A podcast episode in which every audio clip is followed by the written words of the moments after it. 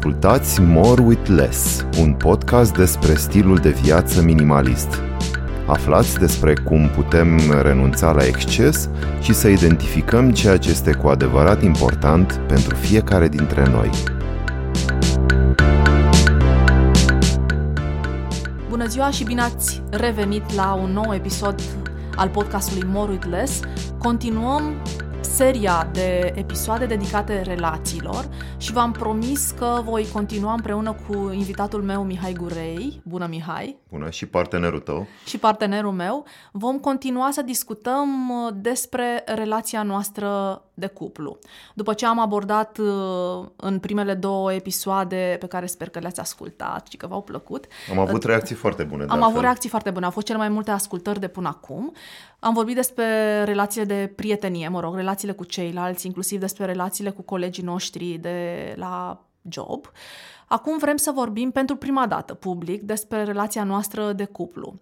Și este într-adevăr uh, ceva ce stârnește interesul celor care ne cunosc, pentru că la anul vom sărbători această cifră de-a dreptul scary de 30 de ani de când suntem împreună. Și uh, mulți oameni se întreabă care este secretul uh, acestei relații longevive, care, sigur, din exterior, probabil că de multe ori se vede frumoasă, noi având, sigur, ca orice oameni, ișurile noastre. Și uh, pentru că nu am primit întrebări de la voi, am uh, făcut noi o structură de discuție pe care ne-am dorit să o urmăm și uh, sper să vi se pară interesant. Acum, sigur, nu este o formulă, nu vrem să ne dăm uh, cunoscători, nu vrem să facem pe deștepții pentru că este strict uh, uh, experiența noastră personală. Aș putea spune chiar că am, am uh, analizat cumva retrospectiv ce a funcționat, pentru că n-am avut neapărat, uh, cum să spun, niște instrumente la vremea respectivă pe care le-am uh, controlat, pur și simplu ne-am ajustat și am descoperit, uh, descoperit uitându-ne înapoi ce a funcționat de fapt. Da, suntem ca aia care uh, fac cursuri de business strategy și de fapt uh, desfac niște modele de afaceri de succes și încearcă să le raționalizeze, să vadă ce a dus la succesul acelei companii, poate în detrimentul altor companii, făcând această analogie, relație, uh, afacere, dar uh, și noi am făcut cumva un soi de analiză așa pe decade, să vedem ce ar fi putut să contribuie la menținerea noastră într-o relație de cuplu atât de mulți ani și, uh, sigur, raționalizând, nu știu dacă suntem uh, neapărat pe linia uh, corectă, eu cred că, în primul rând, că am fost extrem de norocoși, că ne-am uh, găsit unul pe altul. Cred că a contribuit foarte mult și perioada în care am început relația noastră, adică înainte de a ne muta în București și de a ne începe studiile universitare. Într-un oraș, eu veneam din Constanța, după ce făcusem liceu, tu veneai din Tulcea. Nu veneam de nicăieri, eram în Tulcea. Veneai din Tulcea. în orașul natal. Așa și București a fost uh, scary pentru mine. Mi-amintesc Pentru că... mine e și mai mare șoc cultural. Tu măcar trăisei uh, niște ani de liceu într-un oraș relativ mare, Constanța. Dar veneam din uh, fundul uh, uh, sacului, să zic așa, din, uh, din acest orășel uh, simpatic, dar foarte adormit uh, la intrarea în Delta și București a fost uh, extrem de, un, nu știu, o metropolă gigantică, obositoare, năucitoare, să spunem, uh, și mi-a luat ceva timp să mă ajustez, recunosc. Da, vorbim de anul 1993, anul în care am terminat liceu, asta a fost vara în care noi ne-am cunoscut, uh, după care ne-am am, ne-am dus fiecare la facultatea la care dădea, nu știam dacă o să ne reîntâlnim, uh, Mihai m-a căutat pe mine și am uh, continuat, să spunem, cu o pauză de niște săptămâni relația în noul context bucureștean. Cum spunea și Mihai, Bucureștiul ne-a năucit și ne-a apropiat, pentru că ne-am simțit cumva singuri așa în acest oraș mare, mi-amintesc că ajungeam acasă și uh, mă simțeam obosită de la zgomotul străzii și imaginați-vă că 93 erau, cred că 10% din mașinile care sunt acum. Uh, orașul are, prin zgomot și prin efervescența lui și prin numărul de oameni, are un impact, îți suge energia și am simțit-o în primul an de facultate și uh, cred că ne-am, uh, ne-am apropiat și ne-am unit, am făcut un soi de zid comun în a rezista în această junglă a Bucureștiului. Și cred că la vremea respectivă ce a mai contat foarte mult a fost faptul că am fost nevoiți să ne rupem de, de cercul nostru social în care funcționasem ca adolescenți și nu am avut, n-am fost neapărat înconjurați de un, nu știu, o, o rețea de, de oameni care să-și dea cu părerea despre relația noastră. Deci am funcționat oarecum da. în vid, să spunem, din punctul de vedere. Ai zis, ai zis util, foarte da. bine că și eu mi-am lăsat prietenele parte dintre ele în Constanța, o parte dintre ele uh, la alte facultate. Nu mai aveam niciun fel de prieteni apropiați, am luat-o practic de la zero și am rămas noi doi într-o lume, într-un fel străină, într-o lume nouă. Și, uh, cum spuneam, asta cred că ne-a apropiat. Dar, uh, sigur, nu a fost numai asta, adică n-am fost doi oameni care am supraviețuit într-un oraș uh, într-un fel ostil ni se părea nouă, așa, la cât de mare era, copleșitor. Cred că dacă ar fi să mă gândesc așa la ce a fost important pentru noi la vremea aia, în anii 90 vorbim, ca și cuplu, primii ani de relație, din punctul meu de vedere, eu o să spun două lucruri care cred că unul dintre ele o să șocheze. Eu cred că într-o relație, la început, este extrem de importantă igiena și, în al doilea rând, este foarte importantă motivația de a sta împreună.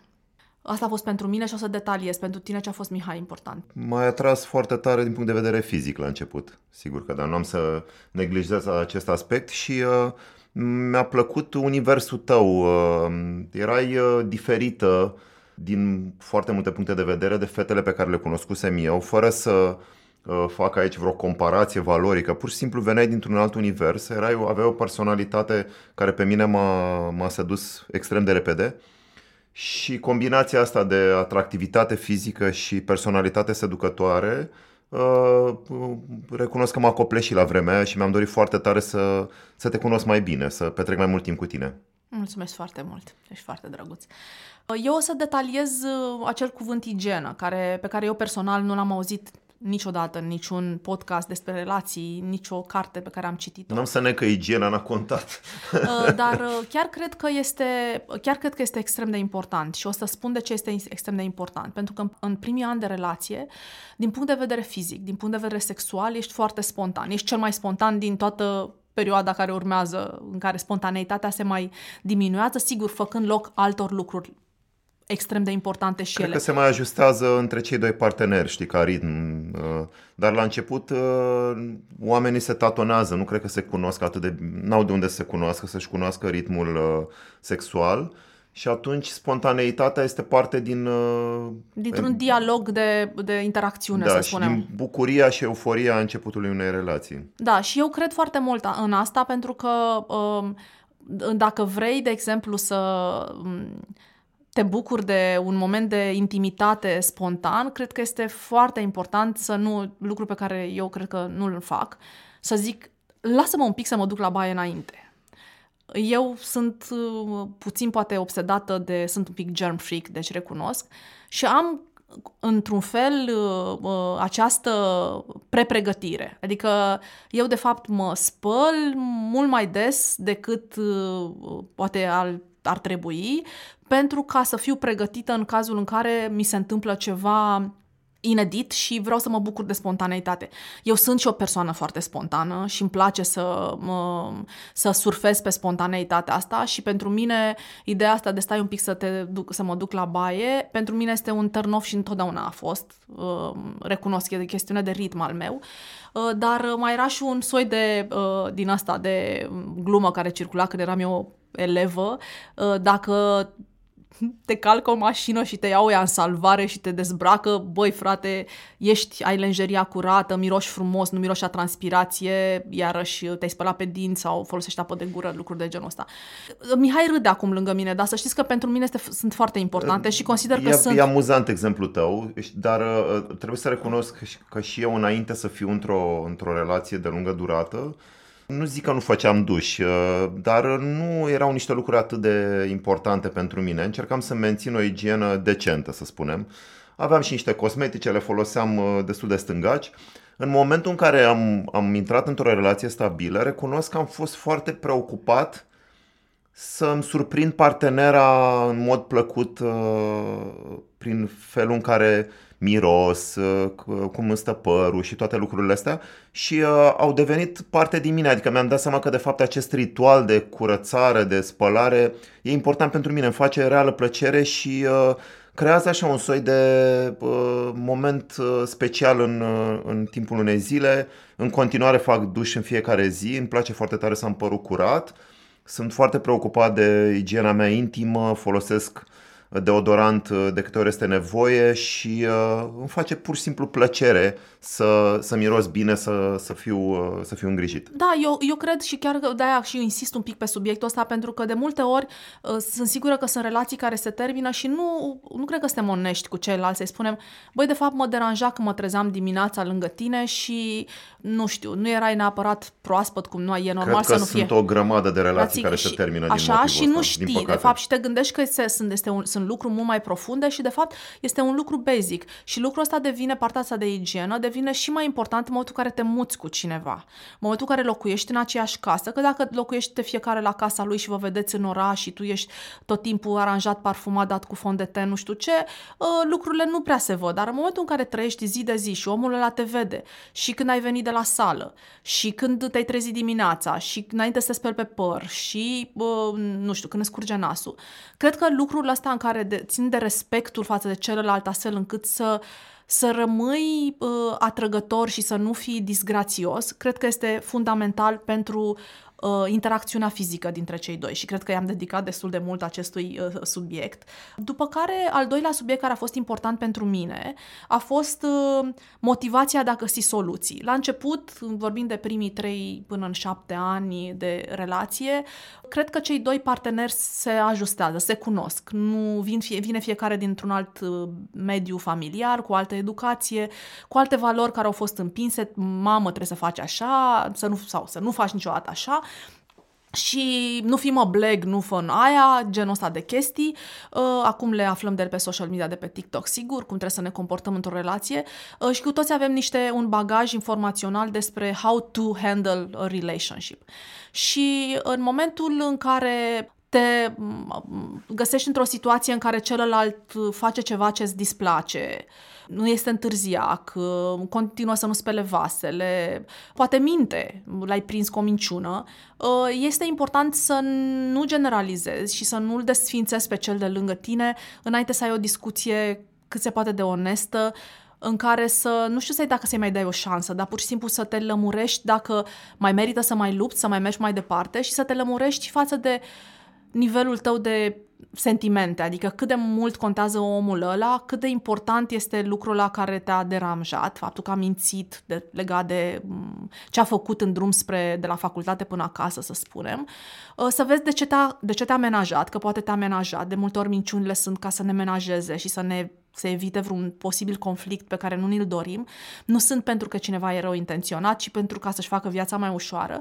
Și trebuie să vezi, pentru că poate acolo e o traumă, poate de fapt eu am un părinte care am foarte autoritar. Și lucrurile astea ies de multe ori la iveală doar într-un conflict și uh, mi se pare că există așa un soi de fobie de conflict. Noi suntem genul de cuplu care am avut de-a lungul relației noastre foarte multe conflicte. Și sunt publice, adică ele se întâmplă când se întâmplă. Se întâmplă când se întâmplă, uh, nu putem să le anticipăm. Uh, eu, în general, sunt uh, cel care le evită. Dacă pot să stau la distanță de ele, o fac dar îmi dau seama câte beneficii au aceste conflicte și ca în orice relație apropiată, în orice relație de prietenie sau intimă, conflictele sunt parte din uh, cultura relației respective. Uh, în conflicte ies la iveală lucruri pe care uh, ai fost în disconfort să le spui, lucruri mai delicate. Poate nu le spui în forma cea mai uh, potrivită, dar ești în retorica de conflict și atunci ambii parteneri poate să ia în calcul faptul că în bula aia conflictului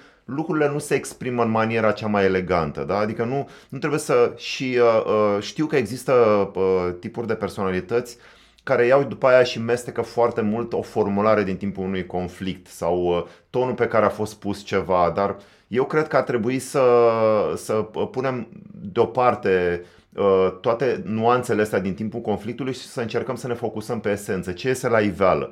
Iese la iveală un disconfort, este la iveală o traumă mai veche, este la iveală o dorință și lucrurile astea trebuie spuse și e de foarte greu să le spui de multe ori într-o discuție obișnuită. De aceea nu, nu vă feriți de conflicte.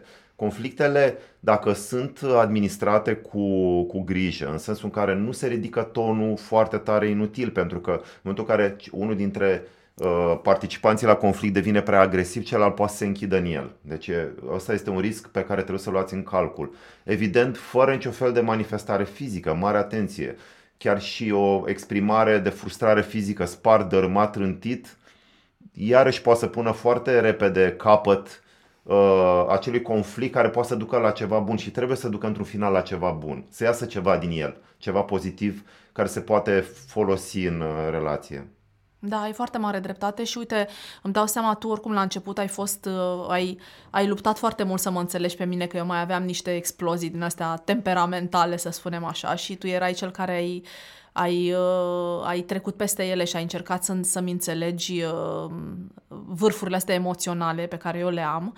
Dar ce mi se pare important și tu ai, uh, ai punctat și o să mai accentuez eu acum este faptul că noi nu ne-am rănit uh, mult în conflictele astea, nu ne-am jignit și în general noi folos- nu, evităm cuvinte care jignesc. Când avem în general, și asta a fost așa o chestiune, eram niște copii amețiți, necunoscători, uh, Uh, nu am avut neapărat o școală a relației, ceea ce a fost foarte bine, pentru că ne-am făcut noi propriile reguli. Eu cred că a fost foarte bine că n-am venit așa cu un manual despre cum se face și cum nu se face, uh, dar nu ne-am, nu ne-am jignit. Noi și acum când ne certăm, bine, acum suntem sigur mult mai maturi și avem, ne cunoaștem mult mai bine și ne pre- știm ce prețuim la celălalt, dar mi-am Mai degrabă un soi de conversații un pic mai uh, tranșante mai decât tranșant, niște conflicte da. în perioada asta relației noastre. Dar, uh, da, ai zis foarte bine, dar uh, la început mi-amintesc că din totdeauna uh, nu ne-am, uh, nu ne-am jignit. Adică spuneam cel mult, mai spuneam eu, ești prost dacă crezi chestia asta, adică genul ăsta de lucruri, dar nu ne făceam, nu știu, albie de port, cum se numește pe român, știi?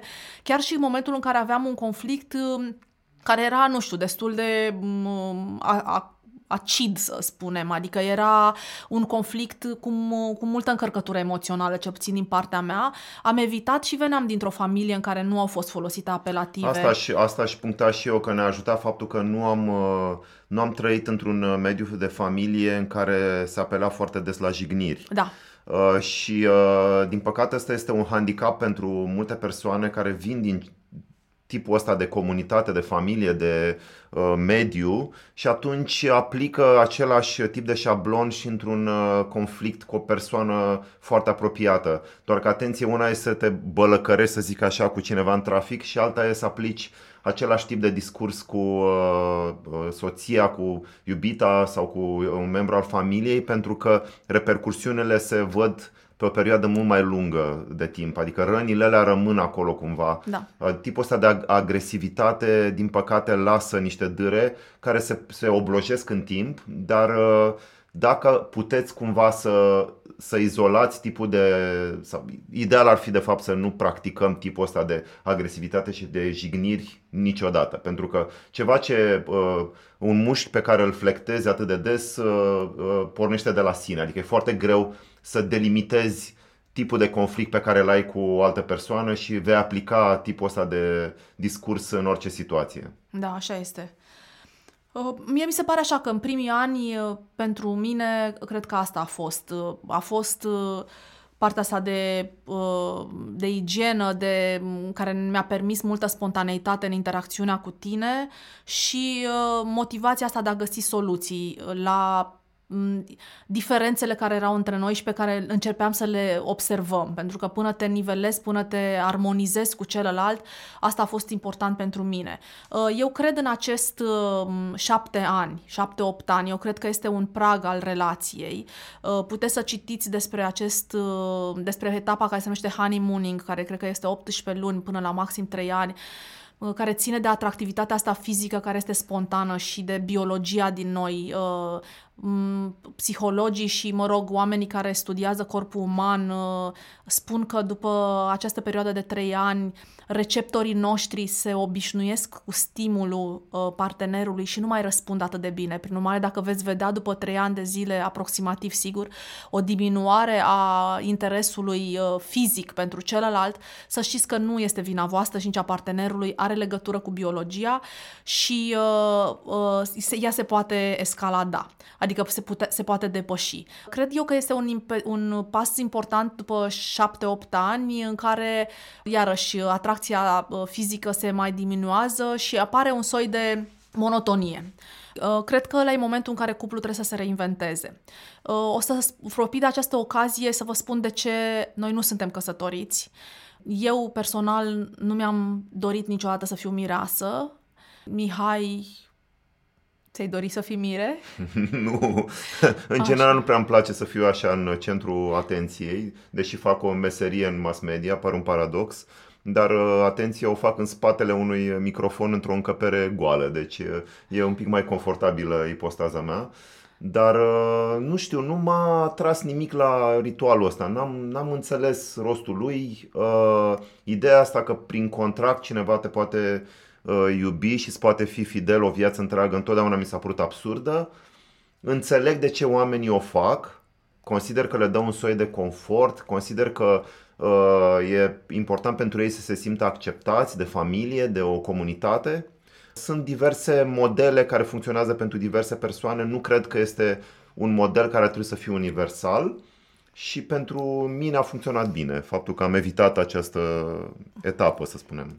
Iar la mine recunosc că cumva și una dintre valorile mele importante în viață, libertatea, încerc să mi-o cultiv și să mi-o, să mi-o protejez cât pot eu de mult, dar uh, nu am simțit, uh, în primul rând, nu am simțit că uh, alături de Mihai, cu care, mă rog, aveam o relație lungă și care ar fi fost oarecum se subînțelegea că dacă ar fi fost să mă căsătoresc cu el, m-aș fi căsătorit nu simțeam că el îmi poate oferi mai mult uh, decât mă oferea deja. Nu am simțit că mergând în fața uh, unui ofițer de stare civilă securizez relația. Din contră, am avut un lucru care mi-a rămas din copilărie. Părinții mei au divorțat când eu aveam 8 ani și tatăl meu avea această expresie foarte peorativă uh, cum că preotul i-a pus pirostriile pe cap. Și întotdeauna am avut această convingere per- absolut personală, cum că bărbații se simt, uh, uh, nu știu, uh, că li se ia o parte din libertate prin acest gest. Este absolut un gest simbolic, trebuie să recunoaștem cu toții și, mă rog, cu niște consecințe legale, dar simbolic most of the time. Și uh, am avut senzația că bărbații se simt uh, strâmtorați. Uh, și n-am vrut să fac asta. N-am vrut să fac asta pentru Mihai pentru că nu simțeam că nu simțeam că o să am eu garanție de vreun fel. Recunosc că sunt și o persoană autonomă. Mulțumesc mamei mele care m-a crescut așa. Sunt o persoană autonomă, autonomă financiar, independentă financiar, mi-au decizii singură foarte ușor și nu am simțit nevoia unei protecții masculine. În cazul meu, sigur că da. Uh, și mai deci sunt și o perso- n-aș fi fost uh, candidatul uh, potrivit să-ți ofer protecție, că nu sunt profilul ăsta și eu sunt o persoană destul de independentă, nu sunt neapărat preocupat de, cum să spun, de siguranța mea financiară, nu am un, cum să spun, un plan foarte clar vis-a-vis de cum aș putea să duc o viață de succes din punct de vedere financiar. Așa că ideea de a, asigura și Uh, vitalitatea financiară a unei alte persoane mă, mă paralizează, adică nu am soluții pentru asta și sunt convins că sunt mulți bărbați care simt asta, această presiune de a asigura succesul financiar al unei familii. Uh, sunt și alte profile de bărbați care abia așteaptă această misiune de a, de a, a avea grijă de mai mulți oameni și de a reuși să câștige suficient încât să acopere nevoile unei familii. Nu este cazul meu. Da, iar la mine, dacă aș mai putea să mai completez, uh, este, sunt și o persoană spirituală, uh, mă rog, uh, sunt în, am propria mea interpretare a spiritualității și a divinității, dar la momentul anilor când aveam 20 ceva de ani, eram destul de credincioasă în sens ortodox și uh, recunosc că n-am putut să trec peste uh, momentul ăla în care mergi în biserică și juri că o să fii cu, uh, jur cu mâna pe Biblie sau ceva, pe Evanghelie, pe ceva jur, nu știu că n-am trecut prin asta, că îl voi iubi pe omul ăla pentru că uh, eu am venit dintr-o familie în care părinții mei s-au iubit foarte tare și cu toate astea au fost incompatibile. Adică ei la un moment dat uh, nu au mai putut funcționa împreună armonios, erau toxici unul pentru celălalt. Și uh, văzând faptul că doi oameni se pot iubi și nu pot funcționa, m-am gândit că mama mea a fost extrem de curajoasă, că a putut să ia această decizie și să mă crească singură și a fost extrem de dificil și o să-i rămân recunoscătoare toată viața pentru pentru misiunea pe care și-a luat-o și pentru sacrificiul ei, dar a fost un exemplu pentru mine de autonomie feminină și uh, m-am gândit că mama mea a fost curaj, a avut curaj să părăsească o relație cu un bărbat pe care îl iubea ca să își asigure liniștea sufletească și m-am gândit dacă eu totuși voi trăi același lucru, ce voi face? Adică mă duc și jur că rămân cu bărbatul ăsta, dar dacă el devine toxic pentru mine, dacă eu nu mai pot să mai stau în relația aia. Și atunci am zis, eu nu vreau să mă duc în biserică și să jur, pentru că eu nu știu dacă pot să-mi țin acest jurământ. La momentul respectiv, lucrurile astea erau foarte importante pentru mine. Și uh, ulterior mi-am dat seama că, de fapt, nu am nevoie de această, această uh, Uh, siguranță, în continuare eu sunt numită doamna Chirilescu și mai fac din când în când glume, știți că de fapt nu sunt necăsătorită, trebuie să-mi ziceți domnișoară. Am fost și eu numit domnul Chirilescu la un moment dat. Deci, Dar, uh, într-adevăr, și încerc să cultiv lucrul ăsta de, să nu mai spun prietenul meu, că avem 47 de ani, parcă sună așa Da, am trecut la acest statut de partener, de partener care sună mai matur așa. Da, și uh, ăsta a fost motivul pentru care, mă rog, nu ne-am căsătorit, n-am simțit nevoia și Mihai vine dintr-o mm, familie în care mm, părinții lui s-au recăsătorit. Uh, nu am avut senzația niciunul dintre noi prin istoria noastră personală și vorbim strict de motivația noastră personală, subiectivă, Uh, nu am simțit că această instituție a căsătoriei este un, uh, o instituție care ne va proteja relația mai bine, ci am, mi-am dorit întotdeauna să mă trezesc în fiecare zi lângă un om și să vreau să mai rămân lângă el. Asta a fost motivația mea pentru această relație și este în continuare motivația mea ca în fiecare zi să fiu liberă să aleg să trăiesc lângă el, să nu fiu nevoită de un contract, să nu trească să trec pe la niște oameni străini, adică avocați care să-mi disece măruntaiele unei relații intime uh, și să-mi spună ea ei cum au greșit eu și cum a greșit el. Și am vrut să-mi păstrez această libertate și uh, pentru asta cumva am luptat și într-un fel am decis amândoi că vom merge împreună cât va fi să fim bine unul cu altul în această formulă. Cred că după cei șapte-opt ani, când apare acest moment, uh, văd cupluri în jurul meu care decid atunci să se căsătorească. Consider și îmi dau acum cu părerea că este o greșeală sau să fac un copil. Am mai văzut a doua variantă. Adică nu mai știi ce să mai faci cu relația aia, simți că nu, simți că trebuie să se întâmple ceva și în loc să se întâmple ceva uitându-te la celălalt și cumva redescoperindu-l sau mergând mai departe sau din contră, spunând, băi, s-a cam secătuit, nu prea mai e nimic aici, e, se vede fundul lacului, oamenii se leagă și mai mult, dintr-un fel de frică, cu siguranță, sau cea mai mare, dincolo de faptul că se căsătoresc, nu nicio problemă, pot să divorțeze, ce mai observ este că decis în momentul ăla critic să facă un copil și asta... Eu, eu aș, aș interveni un pic, aș nuanța un pic ce spui tu. Cred că în anumite situații, nu sunt evident, cred, foarte multe, dar cred că sunt destul de multe situații, un copil, în multe situații cred un copil mai degrabă decât doi copii, introduc o nouă dinamică în relație. Se creează un soi de triunghi în care uh, membrii uh, uh cuplului se pot exprima emoțional și altfel decât o fac până în momentul respectiv. Deci sunt convins că sunt situații în care uh, introducând un astfel de ferment, la început este foarte greu să te ajustezi când este copilul foarte mic și nu ai neapărat, el nu e structurat ca un individ de sine stătător, e mai dificil și atunci cuplurile cred că sunt destul de vulnerabile dacă n-au un cerc de oameni care să-i susțină din exterior, dar în anumite situații cred că poate să introduc o dinamică ce poate salva o relație. E foarte posibil să ai dreptate pentru niște oameni care altfel n-au putut să exprime și da, într-adevăr, copilul deschide niște căi emoționale.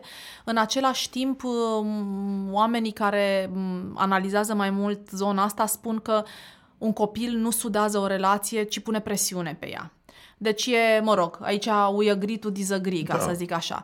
Uh, aș fi vrut acum să trecem la următoarea, să zicem, uh, următoarea decadă din, uh, din uh, o relație, doamne, foarte complicat. Poate de la, spus. la limita asta aș mai introduce un, un, un element care pentru mine a fost esențial. La limita asta când, uh, să spunem, apare componenta asta de monotonie. Și atunci apar foarte multe întrebări în capul nostru legate de uh, mai sunt atrăgător pentru partenerul meu sau nu.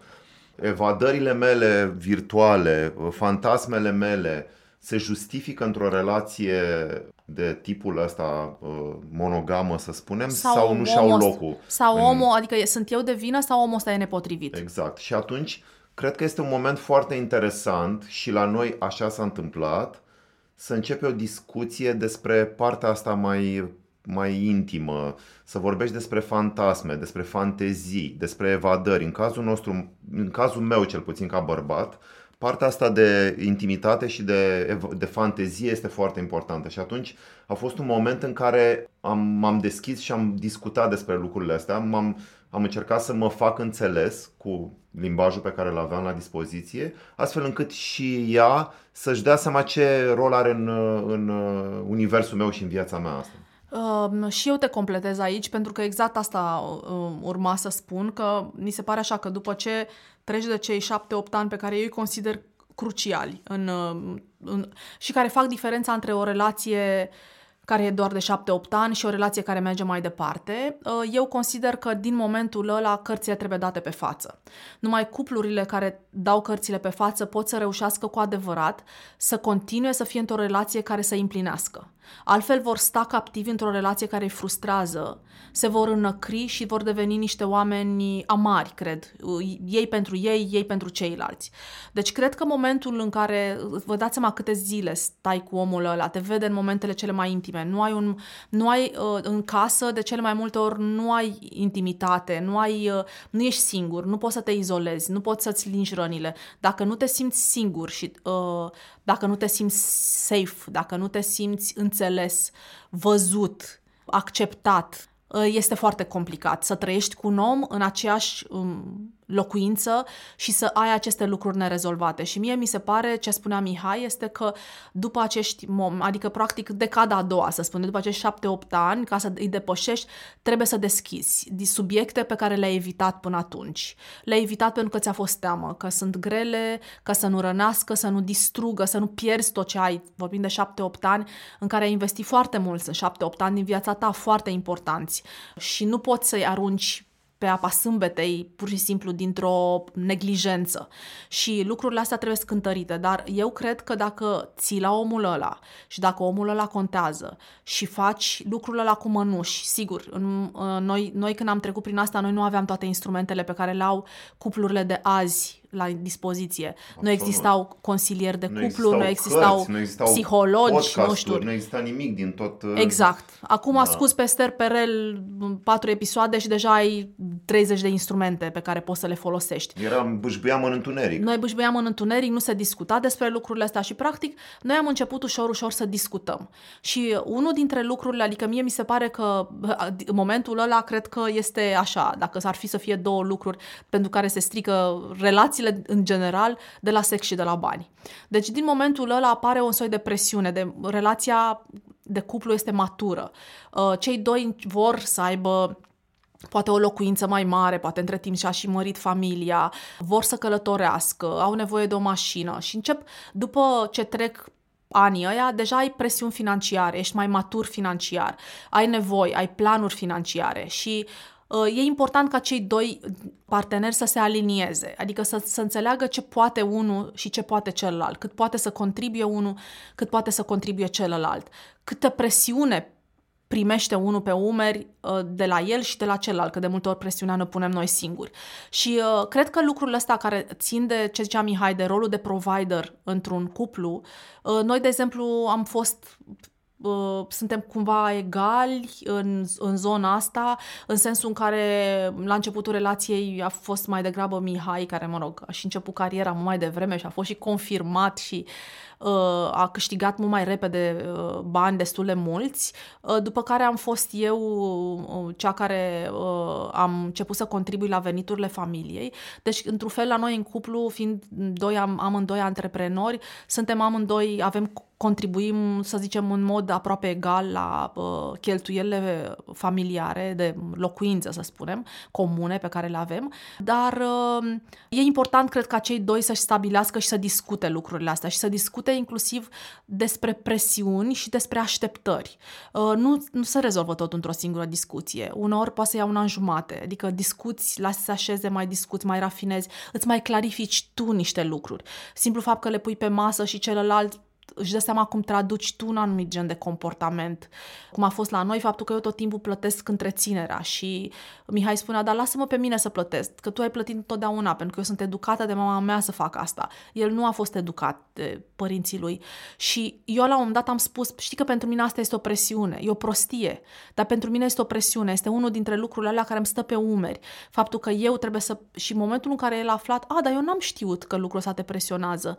Eu am crezut că ție îți face plăcere să-l faci, mă rog, plăcere cât poate să fie. Sunt multe situații de genul ăsta în relații, când cineva face ceva, are un tip de comportament, celălalt uh, uh, partenerul zice ok, văd că tu te ocupi de zona asta, fac un pas în spate și te las să faci asta și afli uh, surprinzător că de fapt acele persoane nu îi face plăcerea activitatea cu pricina. Și de e bine să ai discuții în care să, să scoți un pic la iveală lucrurile astea ce ne entuziasmează în relație, ce vrem să acoperim, ce vrem să facem și ce am preferat să facă celălalt. Și e tot timpul o negociere. Nu porniți de la premiza, asta e sfatul meu și cred că este uh, unul destul de valid, că activitățile pe care partenerul vostru sau partenera voastră le face în uh, cuplu uh, sunt activități care aduc bucurie și satisfacție și nu ar vrea să cedeze o parte dintre ele celuilalt. Deci negociați și partea asta.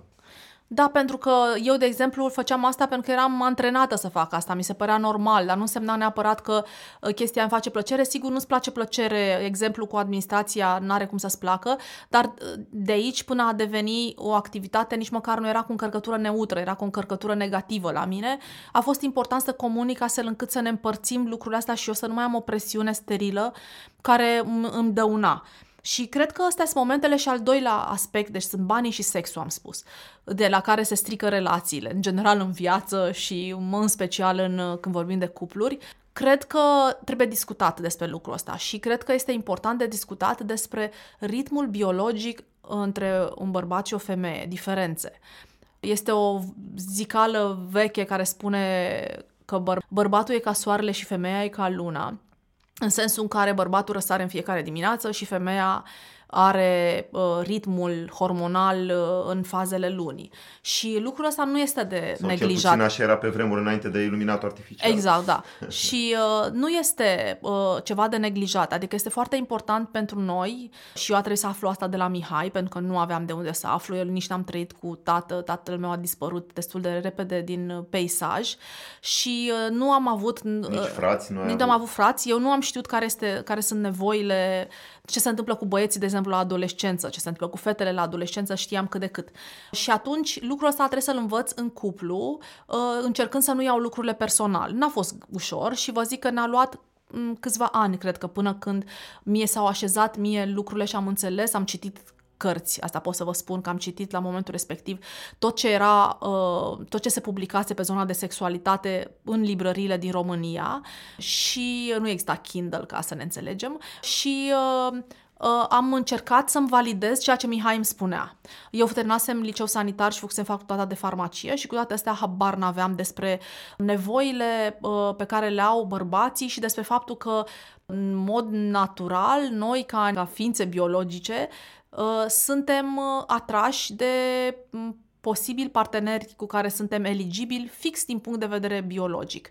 Și atunci uh, relația este relație, cu cine vrei să construiești este o decizie pe care o iei tu. Cum răspunzi tu la acei stimuli biologici ține de tine și de felul în care vrei tu să trăiești viața și este o diferență între partenerul, partenera ta care este atras de cineva și acțiunea de a da curs acelei chemări biologice, să spunem. Și am uh, înțeles pur și simplu că este normal ca, în cazul meu, Mihai să se uite, uh, să întoarcă gâtul după femei pe stradă și uh, este un lucru care la început m-a deranjat teribil. Mi-aduc aminte că eram în Milano, cred că, sau nu știu, într-o vacanță, ne-am făcut un scandal imens pe stradă. Noroc că nu înțelegeau oamenii ce vorbim, pentru că Mihai pur și simplu realmente s-a oprit, s-a întors cu tot corpul să se uite după o fată care a trecut și eu am zis că nu se poate să mă umilească în felul ăsta, să mă jignească, cine sunt eu, ce să zică lumea despre mine, ce rol mai am eu alături de el, dacă el se întoarce, du-te, frate, după femeia aia, dacă îți place așa de tare de ea.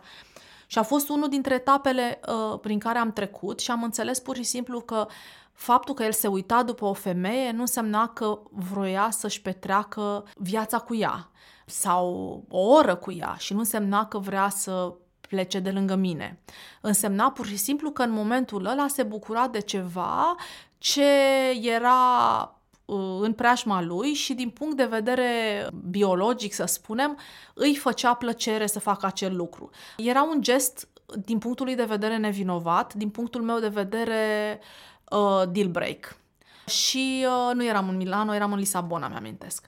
Uh, și uh, practic astea au fost genul de certuri, dacă vă regăsiți în ele, dar noi le-am discutat și le-am discutat nu odată, le-am discutat până când lucrurile alea s-au clarificat, până când lucrurile alea s-au liniștit, până când cumva uh, înțelegerea a fost acceptată de ambele părți. Și poate am dat un exemplu care îl pune pe el într-o lumină negativă, nu asta a fost intenția mea, dar știu că sunt multe fete care sunt în această situație și cred că trebuie să facem deosebirea între un impuls care este fix un impuls al stimulilor, care ține, țin de felul în care suntem construiți noi din punct de vedere biologic și o decizie de a ne trăi viața într-un anumit fel. Trebuie să facem o mare distinție între acțiunile noastre și impulsurile noastre, între reacție și răspuns, cum ar spune uh, la școala de mindfulness. Și atunci uh, cred că um, astea au fost lucrurile care au, um, ne-au dus pe noi în etapa a doua a vieții, a relației noastre, a vieții relației noastre, uh, și anume faptul că am deschis aceste discuții care erau inconfortabile, Uh, discuțiile de bani și discuțiile de sex și am încercat să ne poziționăm față de ele, să încercăm să înțelegem uh, ce ne oferă, uh, ce nevoie are celălalt.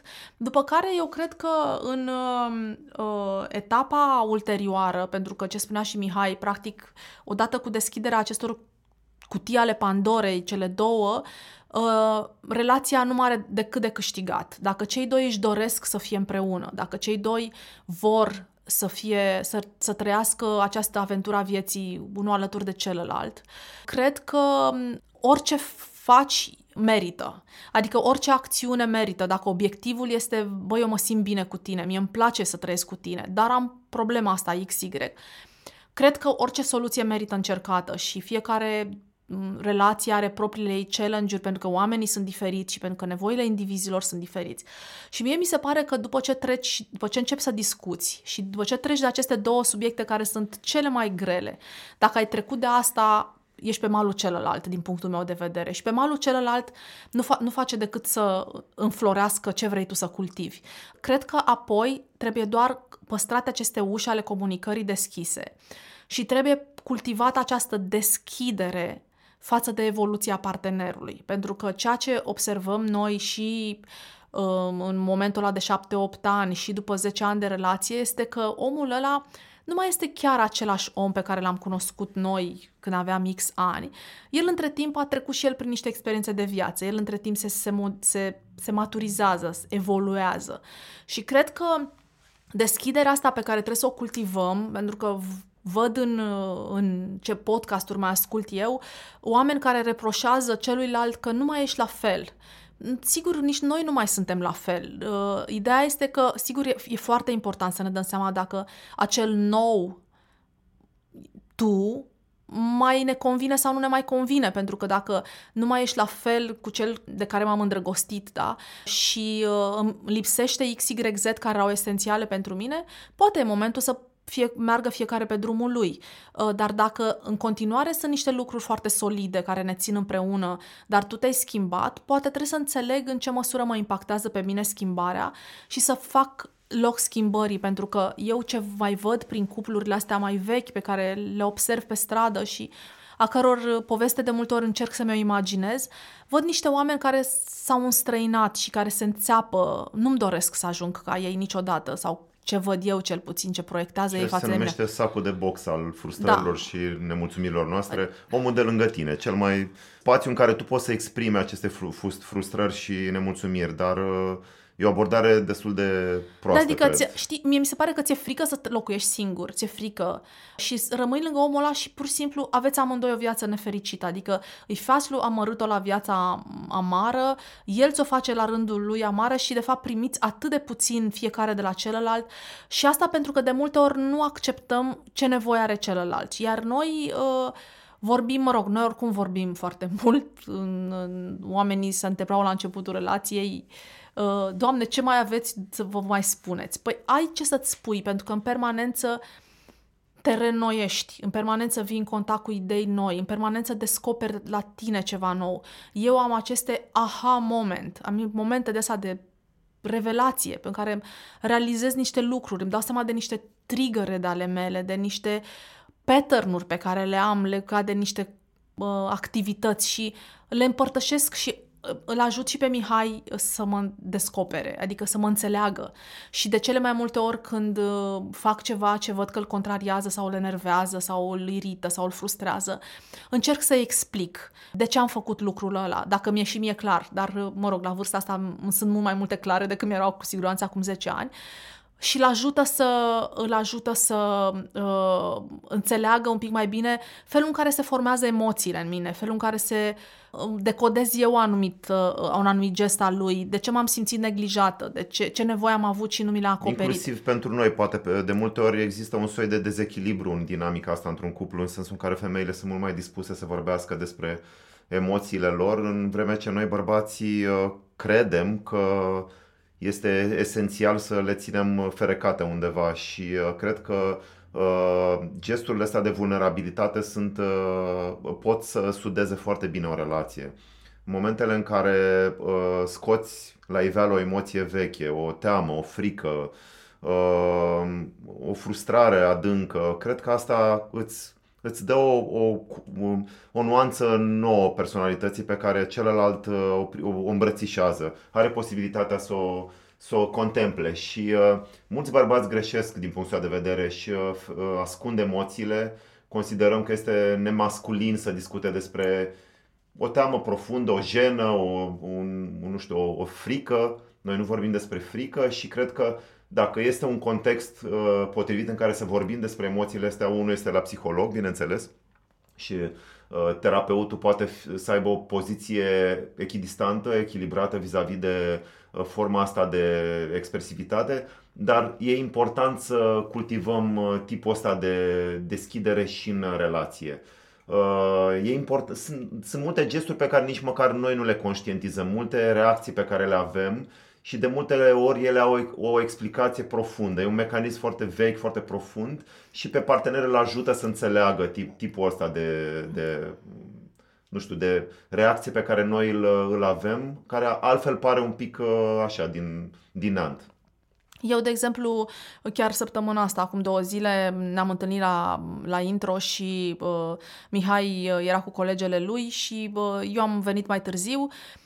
Am sunat, eram încărcată, am avusesem o interacțiune cu un vânzător uh, care m-a frustrat uh, destul de mult, a fost extrem de negativ și m-a făcut să mă simt vinovată și a fi, a vrut, aș fi vrut să vorbesc cu el înainte să intru în uh, contact cu ceilalți oameni, aș fi vrut să metabolizez cumva, discutând cu el despre experiența asta, să mă liniștească, pentru că știe, ce, știe cum să mă reconforteze.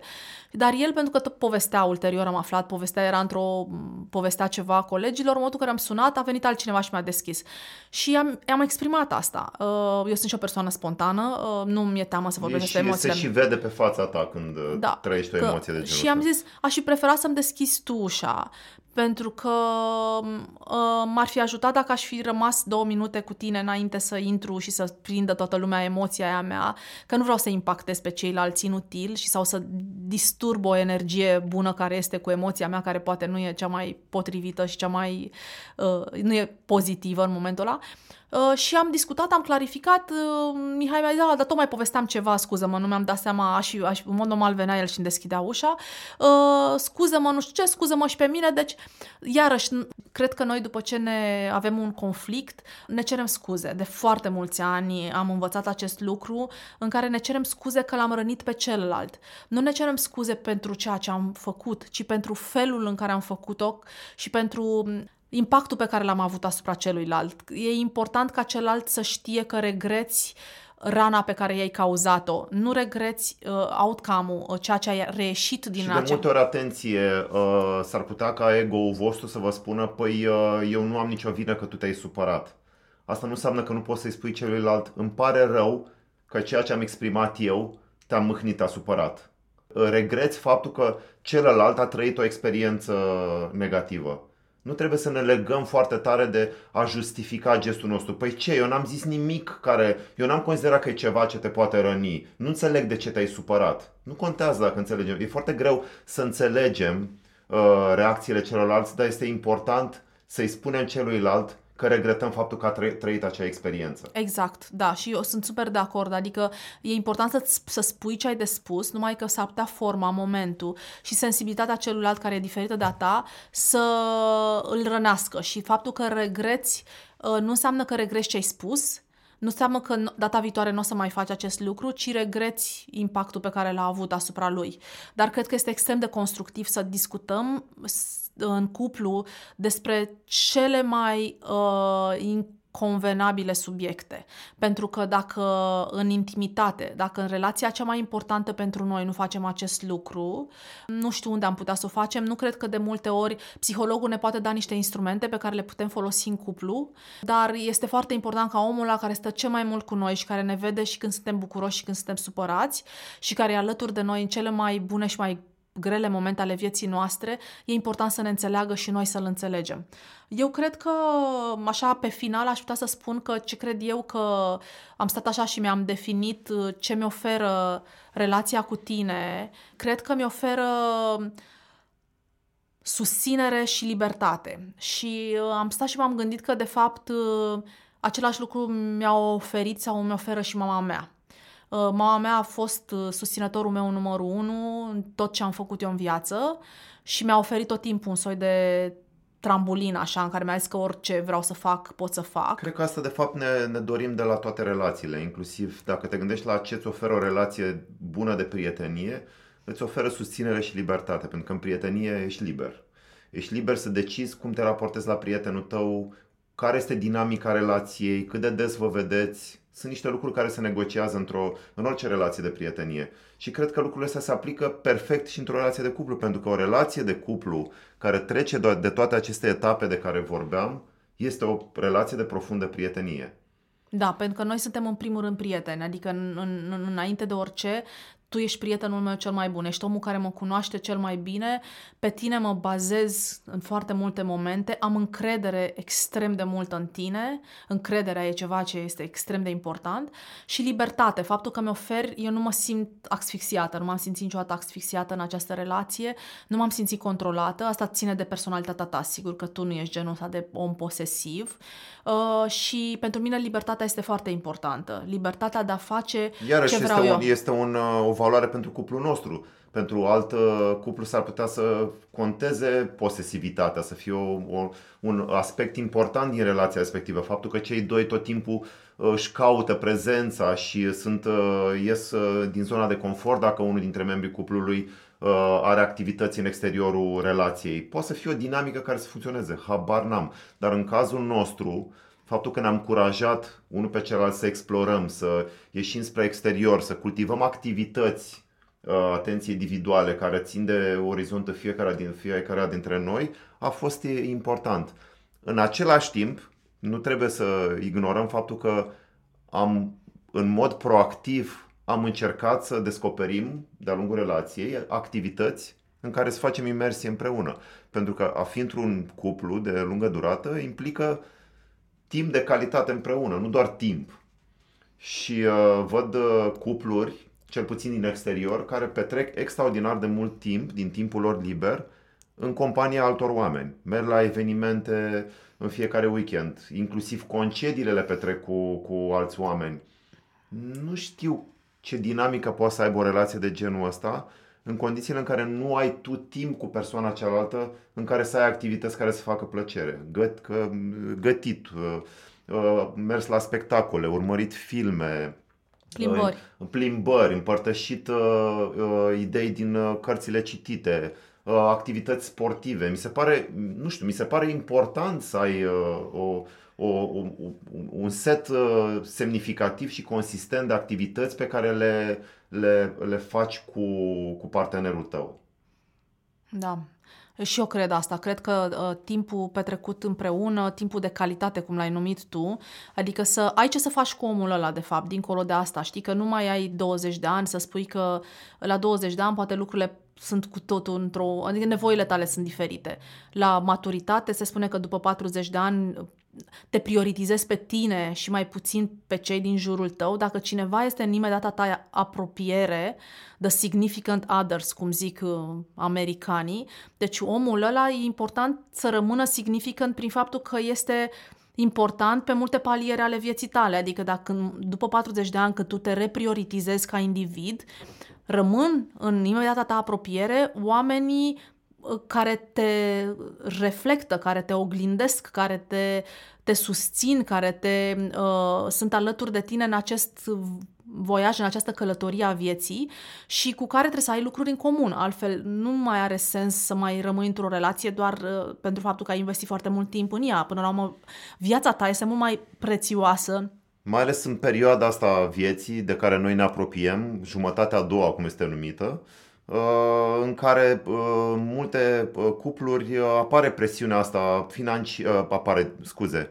în care dispare presiunea financiară, adică oamenii au oarece confort financiar, copiii au crescut, de multe ori pleacă la studii și fac viața lor și atunci rămâne un soi de vid în care trebuie umplut cu ceva și aceste activități pe care tu le faci cu entuziasm alături de partenerul tău poate să coloreze foarte interesant această perioadă din, uh, da. din relație și din viață.